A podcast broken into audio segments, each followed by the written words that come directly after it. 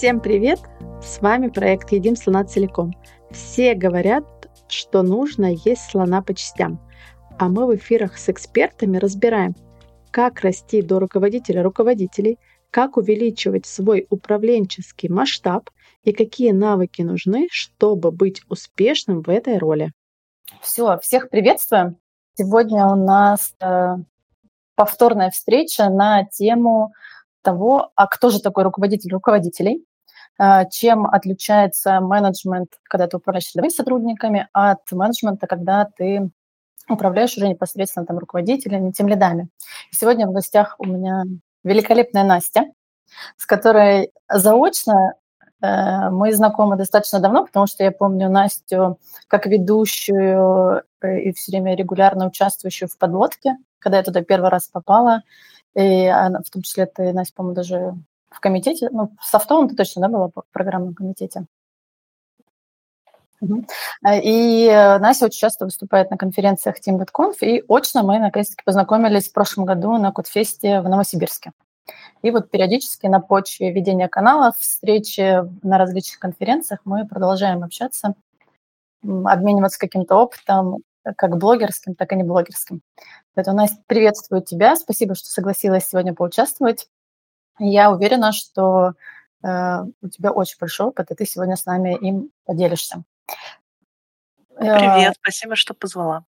Да, предлагаю, Настя, немножко себе рассказать, э, чтобы коллеги познакомились с тобой. А, меня зовут э, Настя Брашитова, я работаю в Яндексе, руковожу службой инструментов и репозитория.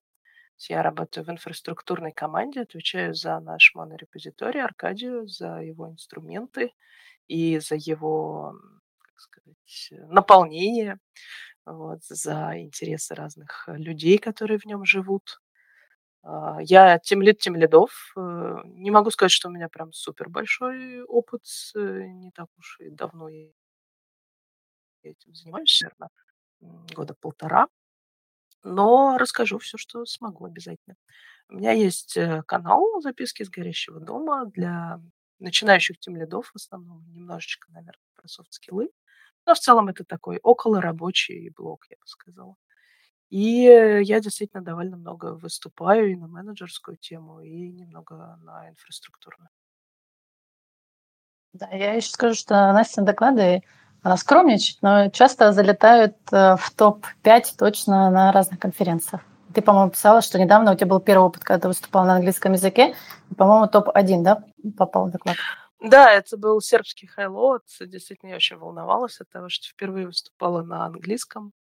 И это такой странный опыт, потому что ты все равно волнуешься, каким бы опытным спикером ты не был. А когда ты волнуешься, твой мозг пытается отключить все ненужное, а английский он совершенно точно считает ненужным. Это идет по такой спирали, говоришь плохо, а ты волнуешься, говоришь плохо, очень сложно себя из этого вывести. Но вроде бы мне удалось. И первое место на Тимлит-конфе московском у меня было в прошлом году. Поэтому я горжусь тем, что мне удалось и в технической, и в темлидовой конференции хорошо выступить. Э, я думала, что только что-то одно мне доступно. Оказывается, нет. А, Настя, если вот ну, к нашей теме да, переходить, а можешь uh-huh. рассказать, вот когда был совершен переход, вот немножко про свою карьеру именно с уровня там тимлида на управление непосредственно уже тимлидами? Uh-huh. Мой путь в этом месте был э, не такой прямой. Обычно люди просто из тимлидов вырастают в тимлида тимлидов, будучи там, самым подходящим человеком на должность какую-то сверху, которая появляется. У меня все было немножко по-другому. Я была тем лидом достаточно опытным.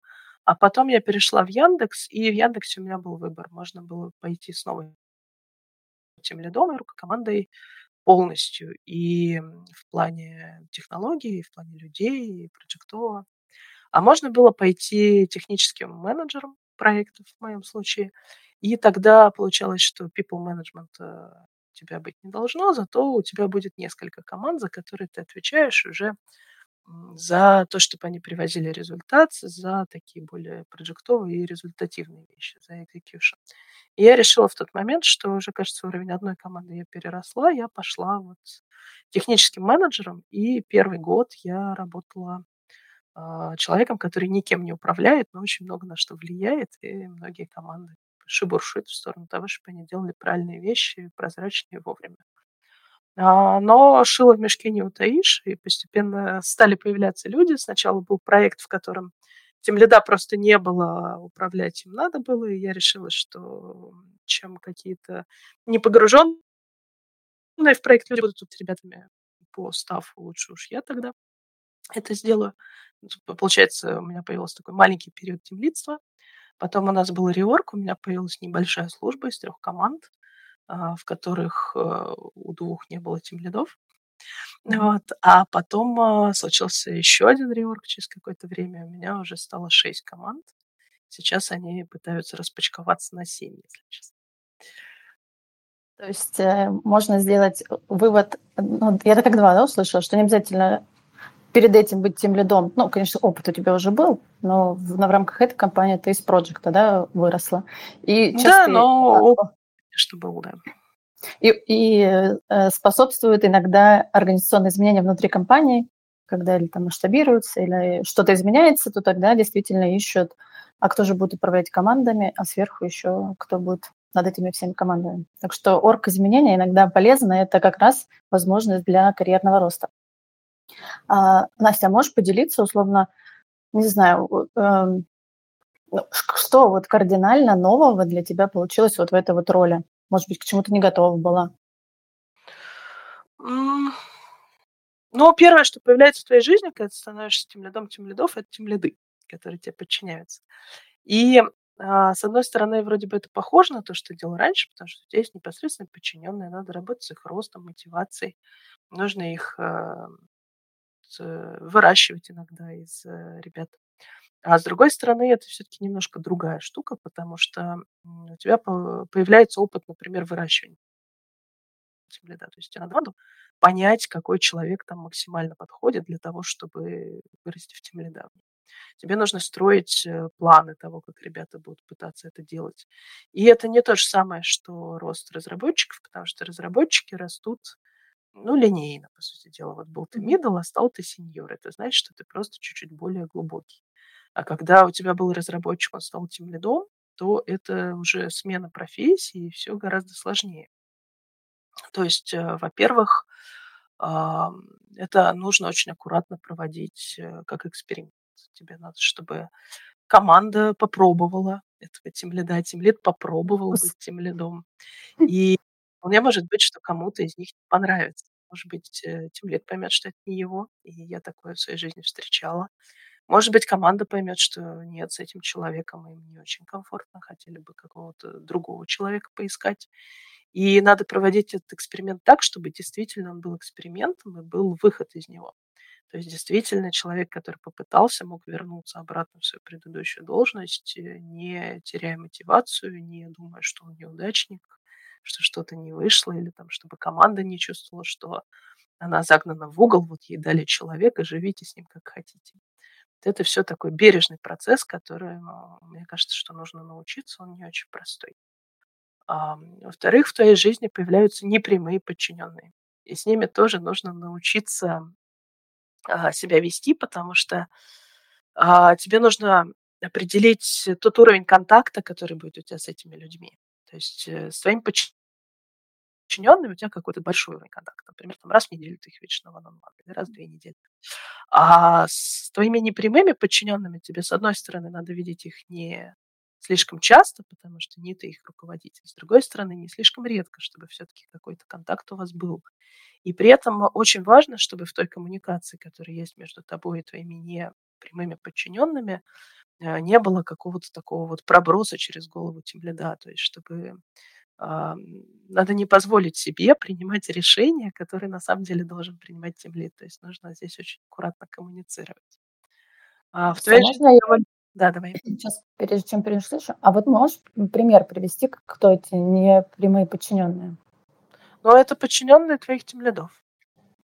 А, то вот, есть, а, то есть они условно под тобой, но ты для них не прямой руководитель. Ага. Да, ты их руководитель через один, через два уровня. Соответственно, им желательно все-таки знать, кто ты, и, может быть, ты можешь им чем-то помочь, может быть, есть какие-то вопросы прямо к тебе, С другой стороны, их руководитель не ты, если вот они к тебе приходят и что-нибудь говорят, например, там, хочу расти. Тебе нужно mm-hmm. очень аккуратно провести этот разговор, так чтобы, с одной стороны, все-таки человеку дать какие-то ответы, может быть, покочить его о том, куда и как он хочет расти, а с другой стороны, не принять никаких решений за этим да, то есть аккуратно завести человека в то, что ему все-таки нужно поговорить с своим непосредственным руководителем, и уже вместе с ним или с ней построить план. Ну, это, то есть про соблюдение какой-то субординации, да? Да, тебе нужно не ходить через голову своего тимлида, и это работает в обе стороны.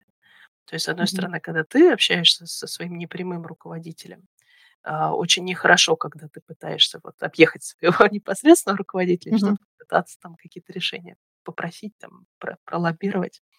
А с другой стороны, нехорошо, когда это сверху вниз идет. То есть, если ты mm-hmm.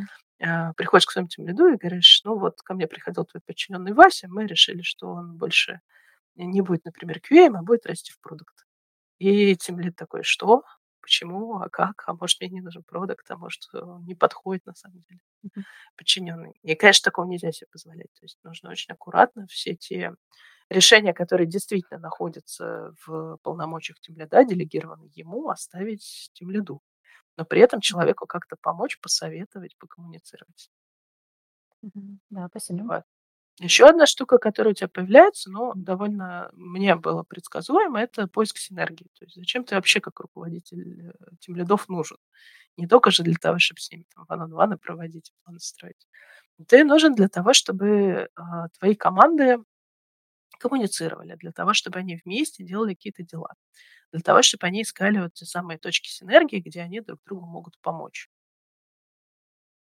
а, ты, ты находишься выше, ты обладаешь чуть более широким кругозором, и глядя, что одна твоя команда хочет что-то сделать, ты можешь сказать, что а вот в соседней команде уже есть начинание, которое сократит вам половину пути, пожалуйста, законтачьтесь и сделайте вместе. Вот. Это такие точки, где, с одной стороны, нужно все время, значит, как в меме, дружитесь, то есть mm-hmm. нормальное состояние людей разъединенное. Для того, чтобы люди были вместе, и команды были вместе, и дальше по иерархии все было вместе, mm-hmm. нужно прилагать какое-то постоянное усилие, чтобы вот эта энтропия, она не раскидывала людей, а наоборот сближала. Вот. И с другой стороны, это должен именно показывать эм, на том уровне, на котором ты видишь, как люди могут помочь друг другу, потому что им это может быть не очевидно. Они могут просто вот не знать до такой степени, чем занимаются соседи, или, может быть, кто-нибудь там чуть более дальний, но у тебя в любом случае шире кругозор. А, можно здесь тебе тоже такое интересно? Mm-hmm. Я, я понимаю, о чем ты, да? То есть э, это действительно очень важно, потому что и реально люди могут дополнять друг друга да, разными командами, ну, не создавать что-то с нуля, а, в общем, переиспользовать то, что рядом. Но иногда вот по своему опыту, да, я сталкиваюсь с таким, что, условно, если это в маленькой команде, но им иногда что-то быстрее запустить, чем ты решишь вывести на уровень выше и сделать это сразу на всех. И люди понимают, да, то есть мы типа тут в своей команде раз-раз бы это сделали, а теперь это типа решили на всех сделать, это может увеличивать сроки, там какие-то процессы внутренней компании подключаться. Вот э, можешь здесь э, посоветовать или там поделиться своим опытом? Ну, ты в этой ситуации представитель интересов компании.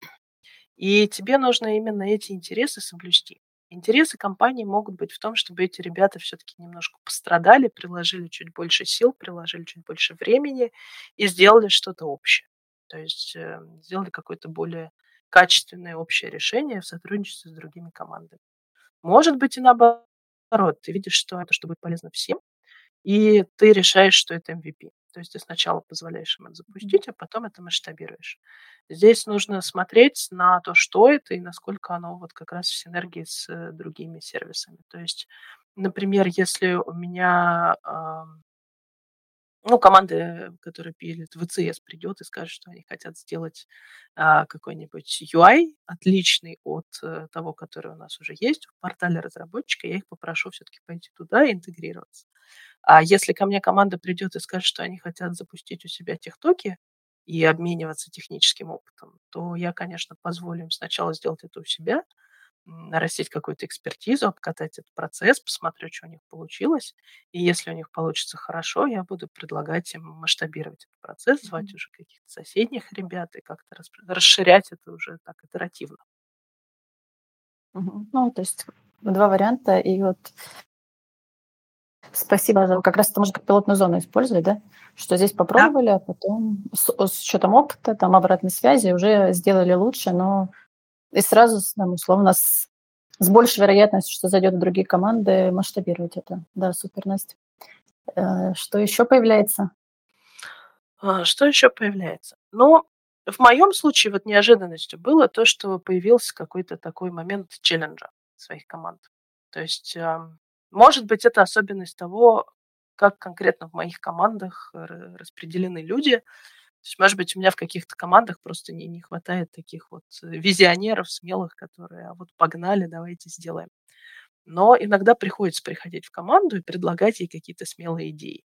Причем это нужно очень аккуратно делать, так, чтобы это действительно была дискуссия, и команда действительно могла отказаться, потому что ну, очень классно придумать смелые идеи, когда ты руководитель, но дело-то не тебе, и, возможно, ты не видишь каких-то пробелов, ну, конечно, ты не, погружен так глубоко на тот уровень.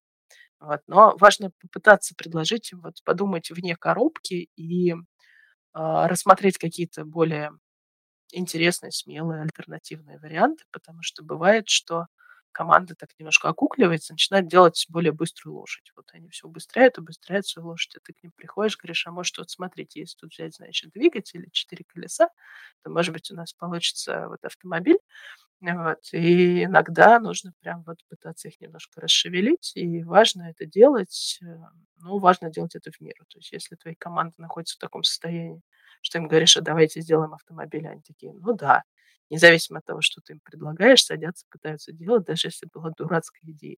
А, идея руководителя, естественно, тоже может быть дурацкая, это про себя надо всегда помнить, что ты тоже можешь генерировать плохие идеи. Вот. Важно, чтобы ребята действительно могли тебе сказать, слушай, твоя идея плохая, вот, не получится. Вот. Поэтому нужно их челленджить немножко. Вот. Что еще интересного появляется? А, у тебя появляется, наверное, стратегия. Это, наверное, зависит от того, как каким ты был тем лидом, потому что бывает, что и у тем лидов есть стратегия, конечно же. Вот. Но чаще стратегия уже появляется все-таки на уровнях выше, либо на уровне тем лида, тем лидов, либо иногда еще даже выше. Но, как правило, рано или поздно к тебе приходят за каким-то таким согласованным и более долгосрочным видением. Потому что тем лид, конечно, чаще всего отвечает за непосредственный результат. У него есть фича, которую надо запустить не позже там, декабря, вот он за это отвечает. А думать про то, что там за горизонтом и как вот эти разные команды начинания согласуются и куда все это должно вместе прийти, оно уже часто ложится на руководителей более высокого уровня, и тебе вот нужно думать про то, кто мы такие, где мы сейчас, куда мы идем, куда мы хотим прийти через какое-то время, так согласовывать все эти действия между своими командами, чтобы не было так, что каждый бежит в каком-то своем направлении, у тебя такое броуновское движение. Все движутся куда хотят, и никакого согласованного вектора у вас нет. А я очень люблю тему целей, целеполагания и стратегий. Да? Вот мне интересно твой опыт. А, ну, если там уместно да, поделиться, это все-таки, ну, в компании есть то, что там действительно там вверху формируется, она спускается на тебя, и ты дальше условно как-то декомпозируешь, или э, больше ну, какая-то тут у тебя свобода, и ты сам э, ну, понятно, что надо сверху согласовать, синхронизировать, чтобы не противоречило бизнесу, но больше ты сформируешь условно это видение, цели, и угу. дальше каскадируешь на своих э, команды ниже. Мне кажется, что хорошая стратегия строится в два прохода. Сначала проход снизу вверх, а потом проход сверху вниз. То есть сначала на каждом уровне ты пытаешься сформулировать, э, куда вообще хочется прийти, Сначала ты приходишь к каждой своей команде и говоришь, а что вы хотите сделать за два года? Где вы вообще видите свои векторы развития? Ну, тем лидов можно, конечно, прямо и про стратегию попытаться спросить, но не все тем лиды до конца понимают разницу между стратегией и тактикой. Поэтому чаще проще спросить их в тех терминах, которые они точно поймут. Вот, например, что вы хотите сделать там через 2-3 года? Ребята это формулируют, ты на все это смотришь, как ты это обобщаешь, получаешь там на своем уровне стратегию, надаешь ее дальше своему руководителю. Вот эта елочка собирается до какой-то верхушечки, там все это варится, создается последняя общая стратегия, а потом она начинает спускаться обратно сверху вниз. То есть вот что у нас всех получилось, и дальше каждый следующий уровень должен понять, э, что на этом уровне нужно делать, чтобы этой стратегии соответствовать. То есть тебе там твой руководитель в какой-то момент спускает свою стратегию, ты на нее смотришь, вычленяешь те направления, которые тебе понятно, как развить, пишешь какую-то свою уже более такую предметную стратегию, какие там конкретно а, действия будут происходить. Прошу прощения, на меня напала какая-то простуда сегодня, я буду иногда отключаться, покашливать чуть-чуть. А, соответственно, на проходе сверху вниз уже каждый уровень думает, как он может этой стратегии соответствовать. И таким образом достигаются обе вещи. Во-первых, на проходе снизу вверх достигается то, что используется вот максимальный уровень погружения, потому что если руководитель сверху будет продумывать про всех своих ребят стратегию, она будет не очень хорошей, потому что он не видит в тех подробностях, что происходит, в какой это видят сами люди. А с другой стороны, есть общность, потому что на проходе обратно все это шло по иерархии и распространяло какое-то единое видение. Ну, э, если я правильно ну, услышала, да, когда ты еще сформируешь сначала с команд, собираешь их запрос, их картинку, да, как они видят, и ну, потом, если в идеале если это вернется не сильно трансформируясь, то у них уже будет условно больше вовлеченность, потому что они понимают, что они сами это предложили, это совпадает с каким-то их видением, и у них ну, гипотетически больше вовлеченность в части там, вкладывания и в достижении этих результатов. Конечно, но и в любом люди, случае люди поймут, что их услышали, их спросили, послушали и что-то обобщили. И в целом, даже когда ты вот просто обобщаешь ту стратегию, которую тебе принесли твои тем лиды, ты в любом случае показываешь свой результат первоначальный и говоришь, что смотри, вот эти твои идеи вошли, а вот эти твои идеи не вошли. Потому что вот здесь, смотри, у тебя есть общность вот с этими ребятами и этими ребятами.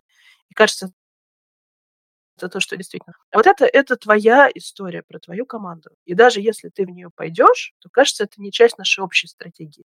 Это вот история про твою команду, а не про вот общность, которая между нами есть.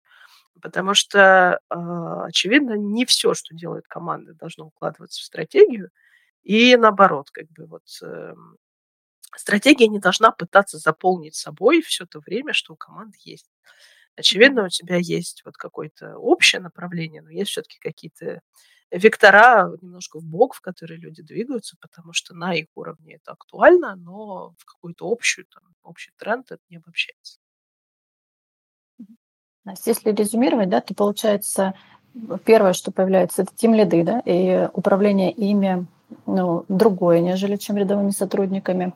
Это непрямые подчиненные, то есть это те, кто подчиняется непосредственно тем лидам, это важность обеспечить синергию между видами, э, челлендж, да, чтобы не было болотца из своей коморки uh-huh. не сидели, да, а и какая-то стратегия, которая ну, формируется совместно там, в перспективе там, год-два, условно, у кого какой горизонт, чтобы идти к этому. А что из этого тебе, всего тебе далось сложнее?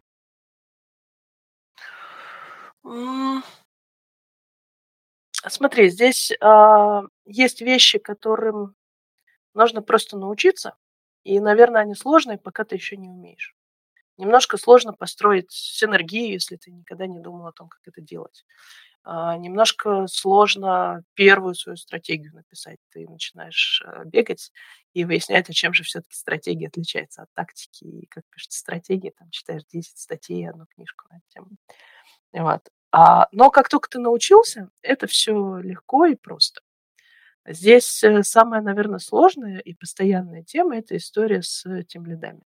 Потому что все хорошо до тех пор, пока они у тебя есть. Если по каким-то причинам, например, а, тимлет уходит, или у тебя появляется команда, в которой тимледа не было, тебе просто передали команду такую обезглавленную, то э, у тебя возникает проблема. Такая, с большой буквы П проблема. Где найти нового тимлида? Как продержаться до момента, когда он появится? Потому что тебе надо к своим обязанностям, на самом деле, добавить в этот момент часть обязанностей отсутствующего тимлида. Угу. И пытаться этой команде уделить какую-то часть своего внимания, быть для них половинкой тимлида, четвертинкой тимлида. И в этот момент ты начинаешь вот искать тем лида, даже когда он у тебя находится, там проходит какое-то время адаптации, ты либо растишь его из какого-то сотрудника, либо даже если ты берешь с рынка уже опытного тем лида, ему надо адаптироваться, наоборот, в команду, в проект. И все вот это время довольно тяжелое, потому что ты в этот момент делаешь все свои обязанности, по-прежнему делаешь э, часть обязанностей тем лида, потому что у тебя эксперимент, и ты все еще не отпускаешь команду, пока у тебя эксперимент. И ты еще и погружаешь нового тем лида, тратишь время на это. И в этот момент у тебя такое трипл комбо. А если у тебя таких команд еще и в моменте оказывается несколько, ну, разные ситуации бывают. Меня, например, э, бывает, что подкидывают от команды без тимлидов, потому что если ты умеешь их выращивать, то все, это карма твоя. Нету тимлида, держи на команду. Вот. Эм, то это просто начинает какое-то э,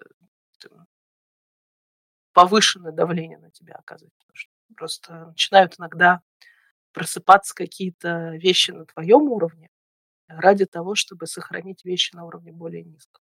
Потому что более низкий уровень ломать нельзя, это как фундамент. Тебе mm-hmm. лучше пусть крыша про- прохудится, чем фундамент развалится. Я, кстати, знаешь, ты мне рассказала, я вспомнила историю. А, ну да, то есть это навык, который, условно, его только тренировать, ты, он ниоткуда не родится. Ну, и все равно какие-то навыки, наверное, типа условно визионерство где-то должно быть, потому что сложновато построить. Но мне на самом деле повезло. Перед тем, как я была, стала руководителем, у нас был проект условно консалтинговый, когда мы делали обследование для нашего клиента и результатом писали стратегию. Ну, то есть мы анализировали бизнес-стратегию, анализировали IT-стратегию, и потом э, писали, условно, по информационной безопасности стратегию. И я просто, когда пришла руководителем, я такая, да, я прям, знаешь, тот же документ открыла, стерла весь текст, такая, так, давай-то я проведу, какие у нас есть слабые, какие у нас, ну, пообщавшись с командой, какие у нас есть слабые стороны, какие у нас есть сильные стороны, там, ну, условно, там, свод-анализ, какие планы мероприятий есть. И мне вот, на самом деле, вот опыт просто реально стратегии создания в рамках проекта для какого-то клиента вот помог сформировать, ну, какую-то опоры, да, для того, чтобы я развивала какой-то это навык. И там, каждый раз, переходя в новое дело, я примерно с этого же до документа и начинаю, чтобы собой, себе в том числе собрать какую-то картинку, определить. Ну, стратегия – это точка А, да, и точка Б, и как мы к этому придем. И вот именно начать с точки А, описания, это, мне кажется, всегда универсальный инструмент, который поможет любому руководителю, особенно при входе в новой команде или когда дают ему новую команду. Ну да, конечно, все, что у тебя есть на входе, играет в твою пользу. Да. Вообще любое предыдущее знание. Угу. А, Настя, а вот если мы, ну, ты сказала, да, что самое э, остальному там можно научиться, а вот какие, может быть, ты выделила, вот если в рамках навыков да, раз, э, говорить, вот, не знаю, там, там топ-3, топ-5 навыков, которые редко нужны тем лидам, которые управляют сотрудниками, но точно нужны руководителю, который управляет тем лидами. Навык. Ну, тебе совершенно точно нужен хороший навык делегирования, потому что, ну, тем лиду тоже нужно уметь делегировать. Но у тем лида делегирование – это именно делегирование линейному человеку, поэтому ты ему отдаешь какую-то область, и это между тобой и ним. Когда ты тем лид тем лидов, то ты делегируешь тем лиду, у которого есть подчиненные, и тут вот идет вот эта история про то, чтобы не подорвать авторитет тем лида. То есть э, даже если ты видишь, что что-то идет не так, тебе нельзя напрямую вмешаться. Тебе нельзя напрямую поговорить с ребятами и что-то поменять. Тебе нужно, а, вот честно делегировав, сидеть и смотреть. Понятно, что если ты видишь, что все идет к катастрофе, вмешаться все-таки надо. Но если все просто идет немножко не так, как делал бы это ты, а, то, может быть, это и нормально. Во-первых, то есть это оказаться просто другим человеком, чем ты, и делать вещи по-другому. Во-вторых, а, может оказаться, что он прав, а не ты. Э, в-третьих, даже если он все-таки окажется неправ, если это в рамках твоего бюджета на ошибку, то ты можешь просто э, ну, допустить эту ошибку, чтобы твой тимлид чему-то научился и стал более классным тимлидом, и потом был тебе годами полезен благодаря тому, что он научился чему-то. Поэтому твое делегирование становится уже на совсем другом уровне. Ты, в принципе, э, делегируешь человеку, который похож на тебя. То есть вот ты тимлид, ты делегируешь разработчику он как-то пишет код. Но, в общем-то, совсем не факт, что ты лучше, чем он, знаешь, как писать код. А вот когда ты делегируешь тем лиду, он, в общем-то, руководитель, такой же, как ты, только чуть-чуть более маленький. И иногда ты видишь, что какие-то вещи, кажется, человек делает не очень правильно, но тебе надо себя в этот момент ограничить и не, не затоптать этот цветочек, когда он только проклюнулся. Поэтому делегирование выходит прямо на совсем другой уровень. А, у тебя а появляется... А можно? Да, давай. А можно сказать, что когда ты сотрудником, ты, скорее всего, ну, делегируешь задачу, да? Но если он опытный, то может область. А, то есть, когда ты э, с тем лидом, то ты ему делегируешь какую-то прям зону большую ответственности, ну, то есть, которая уже дальше может разбиваться на какие-то конкретные задачи. Ну, то есть здесь масштаб чуть больше, который ты ему Нет, отдаешь. Я бы, я бы, кстати, не согласилась с тобой, потому что Давай. если ты отдаешь задачу, ты на самом деле не делегируешь. Ты угу. ставишь задачу. И э, делегирование, оно характеризуется тем, что ты не просто отдаешь какой-то вот скоп проблем, скоп результатов, которых нужно достичь, ты еще отдаешь э, ответственность. Ну, ты, естественно, не можешь ее отдать. У тебя вертикаль.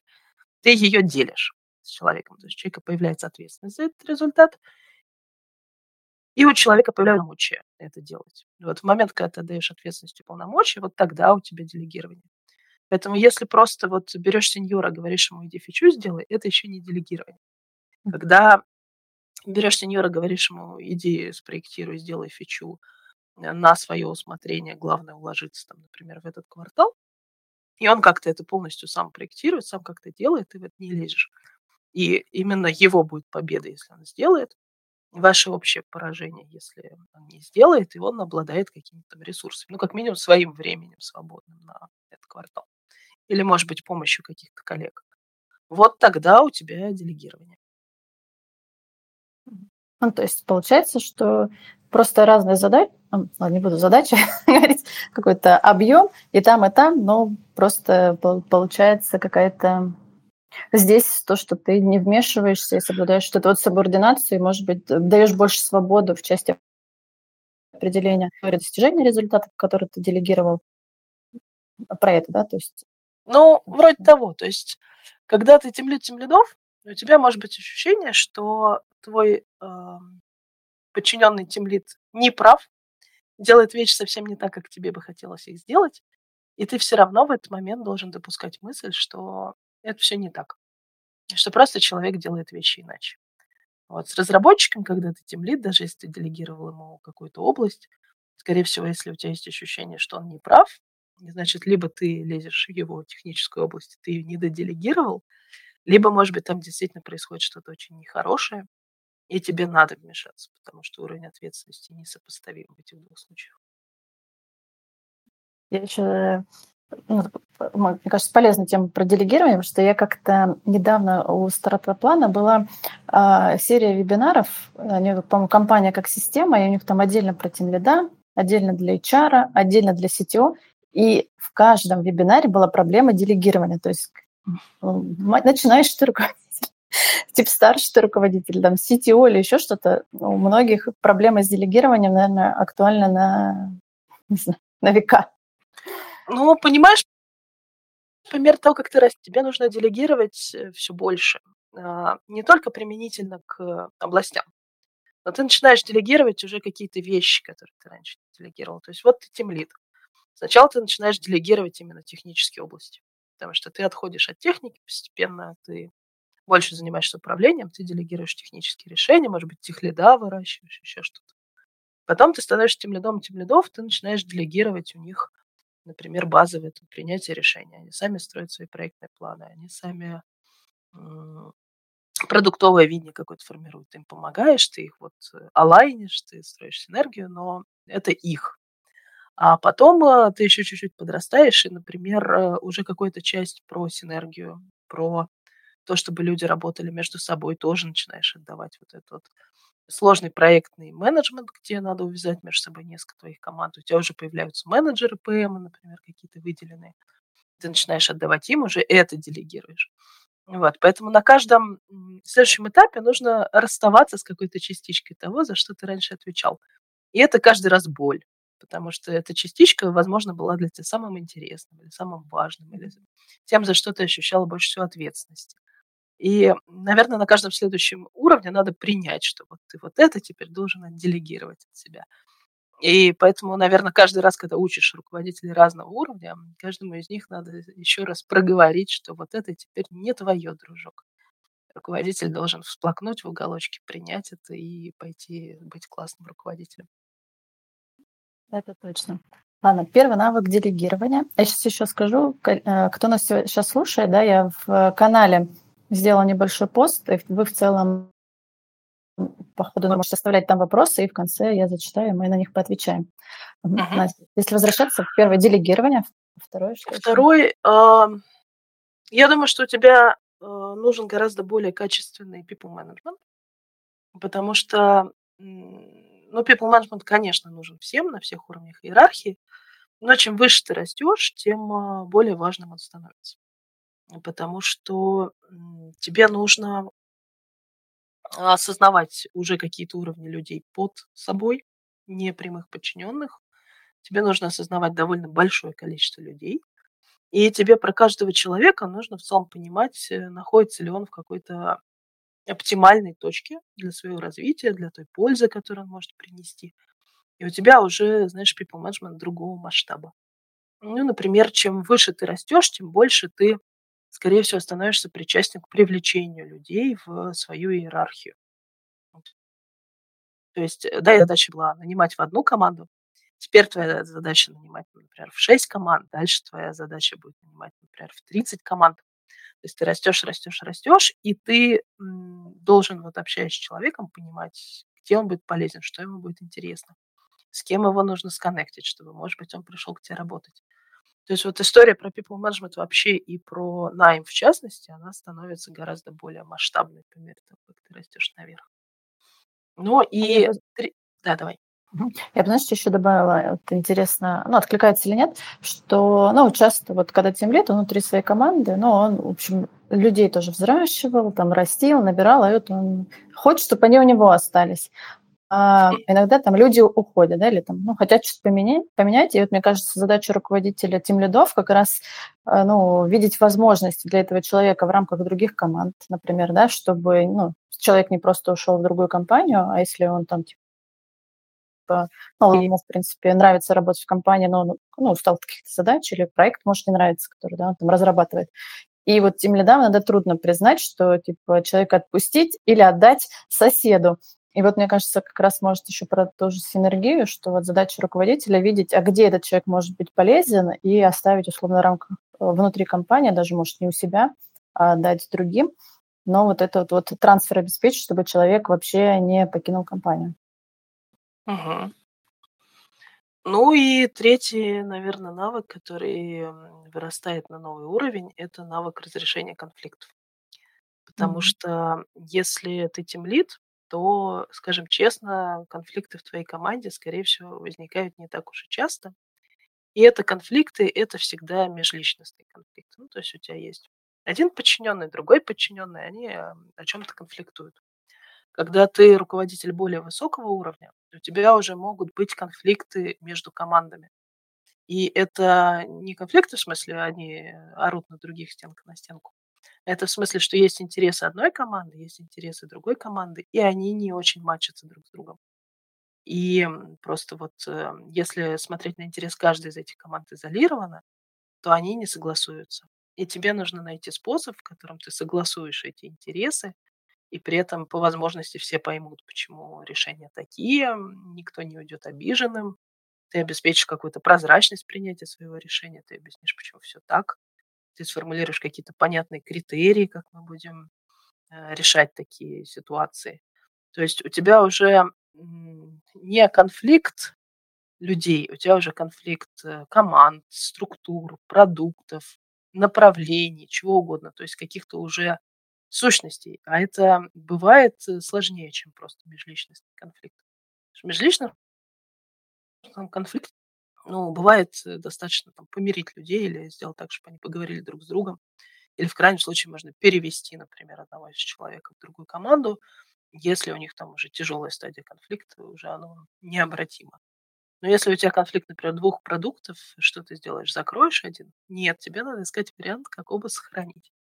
И тут уже вот этот э, навык поиска принципов, по которым ты будешь э, разрешать конфликтные ситуации, он становится для тебя доминирующим. Настя, а можешь условно с нашими да, слушателями, может быть, как-то инструментарно разложить, ну, условно, вот ты видишь, что есть конфликт, там, условно, там, первый шаг сделает это, второй вот это, ну, что мне вот очень интересно то же самое послушать так. Сейчас я попробую придумать какую-нибудь ситуацию. Ну, смотри, самая банальная ситуация, которая у тебя может возникнуть применительно к конфликту между командами, это история, когда а, у тебя есть одна команда, а, команда А, и она хочет от команды Б фичу. Вот. Э, команде А эта фича очень важна, потому что у них есть какая-нибудь важная штука, которая на эту фичу завязана, без нее, например, не делается, делается плохо. С другой стороны, у тебя есть команда Б, и для команды Б вот эта вот фича, которую от нее хотят, она в их, как минимум, глазах менее приоритетна, чем те собственные задачи, которые у них есть. Соответственно, у тебя есть вот флагманские задачи одной команды, у тебя есть флагманские задачи другой команды. И они приходят к тебе и говорят, что либо одни, либо другие должны пострадать. И в этот момент ты должен быть человеком, который взвесит задачи двух команд и придет к выводу о том, как, эм, какие из них все-таки важнее. И сделает это так, чтобы та команда, которая в результате будет вынуждена потесниться, не чувствовала себя там, командой второго сорта, которая делает менее важные вещи. Здесь в идеале надо вообще все-таки искать какое-то среднее решение, где вот эти там, например, полпути пройдут сами, а вторые сделают те полпути, которые нужно сделать, они где-то посередине встретятся, и все-таки э, задачи не сильно пострадают у тех и других. В общем, это история про то, что у тебя уже приоритизация не уровня одного продукта, у тебя уже приоритизация уровня всего, что ты делаешь и тебе нужно уметь любую штучку вот отсюда сравнить с любой штучкой вот отсюда, хотя они могут быть супер разные. Ну, такой простейший пример. Или может быть ситуация, когда, а, ну, ты же менеджер, у тебя может быть ограниченный бюджет. Тебе приходит одна команда, говорит, дай нам человека, приходит другая, говорит, дай нам человека. Ты сидишь с одной вакансией и, значит, смотришь туда-сюда. Вот, это тоже может быть э, конфликт. В принципе, только плохой тимлид думает, что ему не надо больше людей. У хорошего тимлида всегда в рукаве еще целый бэклог задач, которые он бы новому человеку отдал. Вот, поэтому каждая команда будет приходить к тебе и говорить, что мне нужны люди, вот именно мне нужны люди, именно я острее всего страдаю без людей. Скорее дай. Вот, и тоже тебе нужно будет принимать какое-то решение о том, а куда все-таки твои ограниченные ресурсы пойдут. Это такие, ну, самые лайтовые конфликты в плане того, что это просто вот конфликт интересов сюда или сюда. Вот. Может быть и что-то более тяжелое. Ну, например, вот у тебя есть а, две команды, и одна из-за другой, э, например, какой-то инцидент допустил. Ну, то есть, э, э допустим, первая там э, деградировала в чем-то, а вторые от этого вообще померли. И вот они к тебе приходят и говорят, да, там вот богоделы какую-то фигню делают, вечно у них ничего не работает, да что ж такое, да мы так жить не можем, немедленно пойди там укуси их. Вот, приходишь к этим, они говорят, ну, слушайте, вообще это, ну, бывает, ну, есть у нас какие-то планы на, там, например, даунтайм деградацию, мы же находимся в том уровне, там, девяток доступности, которые мы обещали. Зачем они вообще завязались на эту фичу? Они вообще-то могли без нее прожить, э, ну, бывает.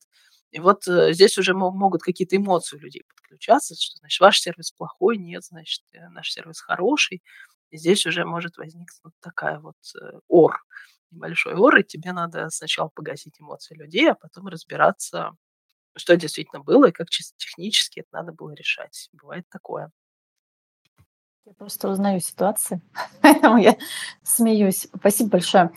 А, знаешь, у меня есть такой интересный вопрос сейчас э, вот э, не знаю, совпадает с твоим опытом или нет, но когда ты еще становишься руководителем руководителя, то здесь чаще всего точно возникает вопрос э, условно там финансов, бюджетов, потому что не во всех компаниях, в том числе тем ряды, ну, или видят полную картинку, или еще что-то, а когда ты точно руководитель руководителя, то чаще всего точно вопрос бюджетов, финансов, тебе это в эту тему приходится погружаться. Ну, к счастью, в Яндексе руководители служб это затрагивает чуть меньше. В плане того, что ну, у нас есть вот headcount. И то mm. а, у нас, например, он общий на подразделение, и ровно меня не затрагивает. С другой стороны, когда ты тем лид, у тебя совершенно точно понятно, где должны быть все люди. Все люди должны быть у тебя. Когда ты руководитель там, более высокого уровня, люди могут быть здесь, или здесь, или там. И даже если тебя не затрагивает напрямую там, бюджет, финансы, тебя затрагивает вопрос распределения ресурсов. Забрать человека отсюда, отдать человека сюда. И да, какие-то такие аспекты неминуемо появляются в твоей жизни. А, Настя, а вот у меня вопрос. А, интересно, как твое мнение. Всем ли туда нужно? Ну, то есть все же хотят развиваться, и некоторые, ну, вот для некоторых может условно быть потолок, что я там руководитель, там сотрудников тем лид. Но вопрос, действительно всем нужно подниматься выше или есть э, ну, там какие-то ситуации или специфика людей, когда ему э, ну, лучше действительно оставаться, они будут эффективнее на уровне управления командой. Нет, конечно же, не всем. Иначе у нас была бы целая куча несчастливых людей, которые тем лиды, но хотят выше. Во-первых, тимлид, он а, очень часто не теряет э, связь э, техническую своей командой. То есть тимлид это все еще человек, который вырос из какого-то специалиста, и очень может быть, что он продолжает быть каким-то там играющим тренером, полуиграющим тренером, по ночам играющим тренером. Ну, в общем, кем-то, кто продолжает что-то делать руками. Очень многие люди не хотят, и, в общем-то, и не надо им идти наверх, потому что они хотят продолжать делать это. Руками работать работу.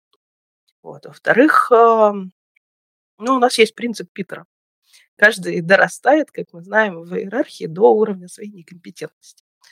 Вот э, желательно в него не попасть. Желательно не просто хотеть наверх, а еще и осознавать, а справишься ли ты там. Точно ли ты там будешь успешен. Потому что очень часто люди думают, что э, шаг наверх – это всегда карьерно правильный шаг. Не всегда. То есть быть на своем месте и быть успешным очень часто лучше, чем шагнуть наверх и там допустить провал. Вот. И часто бывает, э, ну не часто, но бывает так, что люди вот идут наверх, у них там фиаско, и они уходят вообще. Если нужно честно думать, а ты вообще готов? А ты вообще справишься там? А, есть еще аспект того, а будет ли тебе интересно то, что там. Потому что если тебе будет неинтересно, ты ну, демотивируешься, завянешь, и будешь там либо так себе руководитель, либо сгоришь, уйдешь. Вот, соответственно, нужно о себе подумать, точно ли эта должность мне подходит. Вот. А, поэтому в целом я думаю, что далеко не всем это нужно. И вот я смотрю на своих тимлидов. К счастью, далеко не все из них хотят. И, скорее всего, далеко не все из них а, захотят далеко не все из них в эту сторону разовьются. Вот. Ну и я же говорю, на каждом уровне ты делаешь какие-то трейдов, и ты отдаешь какую-то часть себя. Просто про технологии для тебя, да, понять проще всего. Но там дальше ты начинаешь отдавать project management, потом ты начинаешь отдавать там значительной части people management, продукта. И ты можешь просто не хотеть это отдавать. Тебе это может быть тяжело, и ты остаешься там, где ты есть. Настя, у нас тут есть вопрос. Я тут залезла в чат. Сейчас э, зачитаю. Как показать шефу, что ты готов с тем лида большой команды продукта, готов перейти в тем лида, тем лидов всего продукта, две-три команды? Ну, во-первых, если ты действительно готов, то, скорее всего, твой руководитель об этом знает. Вот. Во-вторых, э, ему не нужно показывать, ему нужно рассказывать. Нужно прийти и сказать, дорогой руководитель, я хотел бы занять вот такую-то должность. Скажи, пожалуйста, во-первых, реально ли это для меня? Во-вторых, э, какой путь развития мне нужно пройти, чтобы в эту должность прийти? Вот. И адекватный руководитель, он, во-первых, взвесит, а, нужен ли ему там человек, может, ему там не нужен.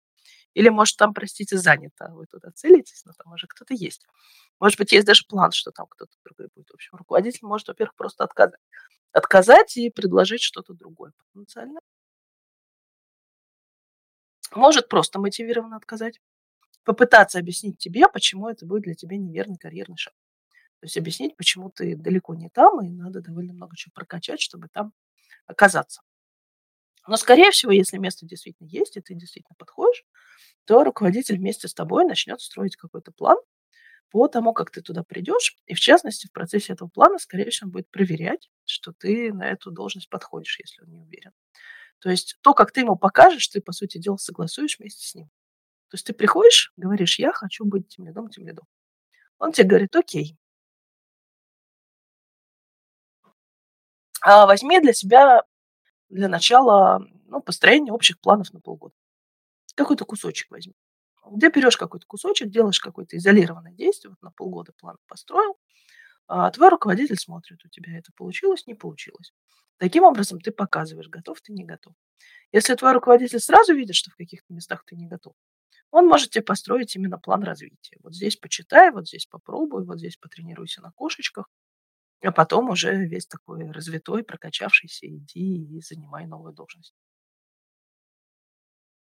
В общем, это всегда диалог с руководителем. Нельзя, так знаете, как эксгибиционист. Ха, смотри, этим лидов нет. Ну, э, так не работает. Надо подойти и сказать, что у тебя есть амбиция.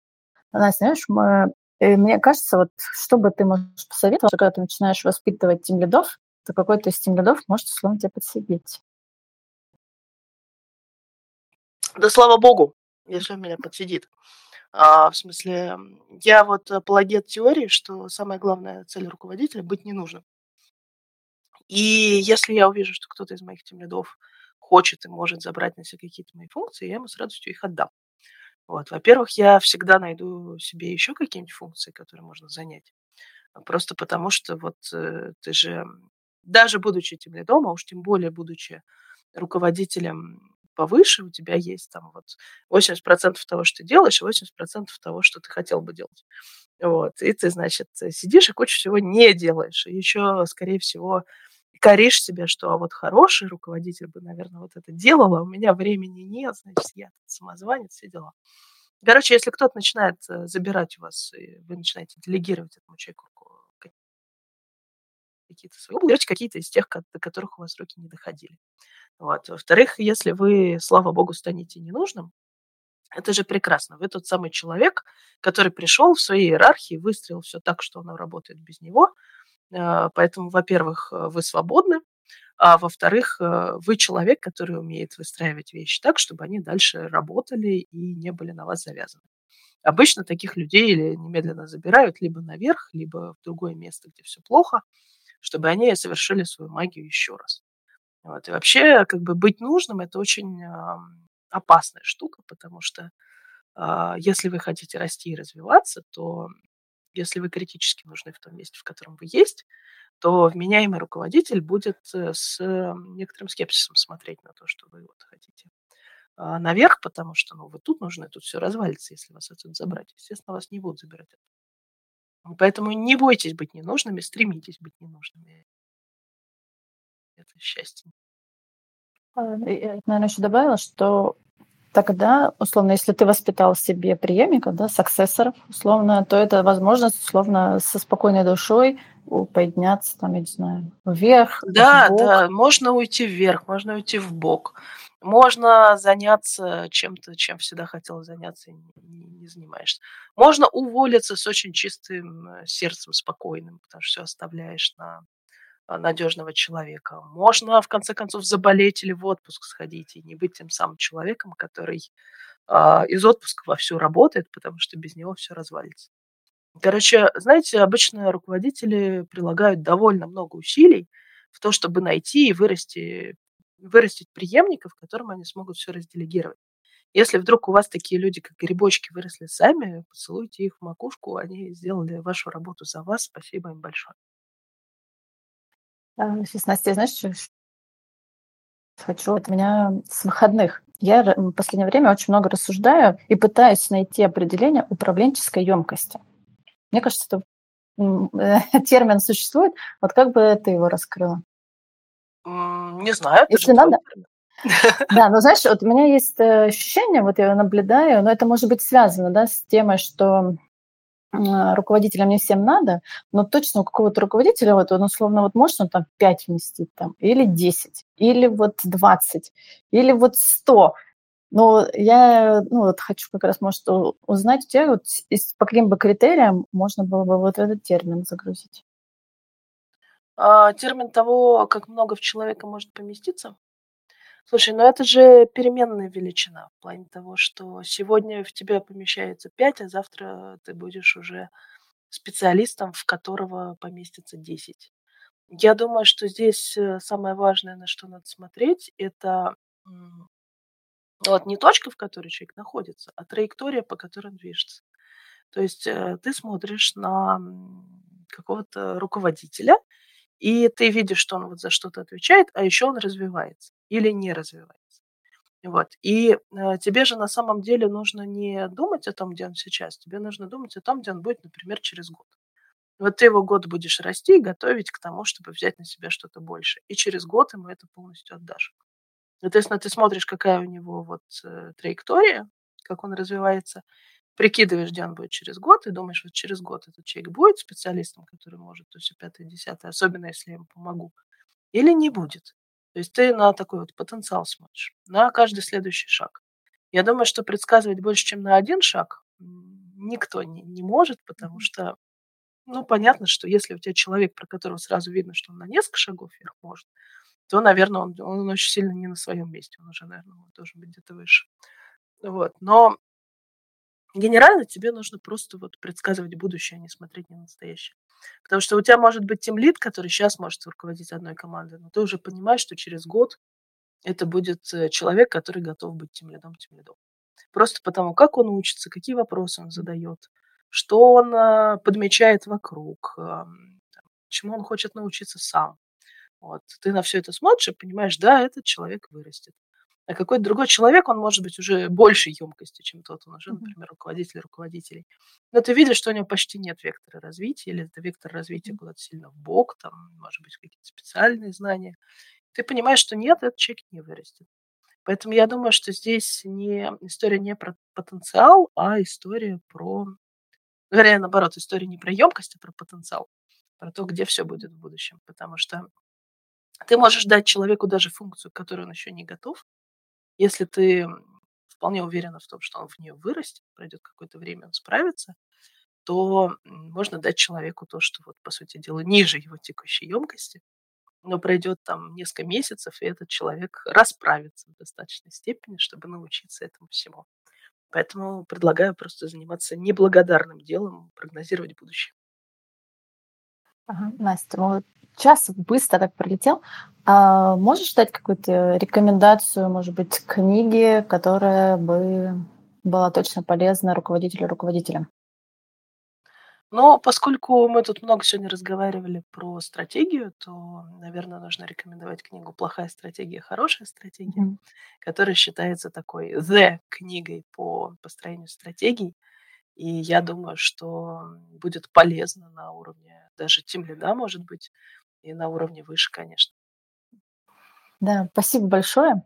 До новых встреч. Завершаем спасибо. наш эфир. Пока-пока. Пока-пока. Еще раз спасибо, Настя, за то, что пришла и щедро делилась информацией с нашими слушателями.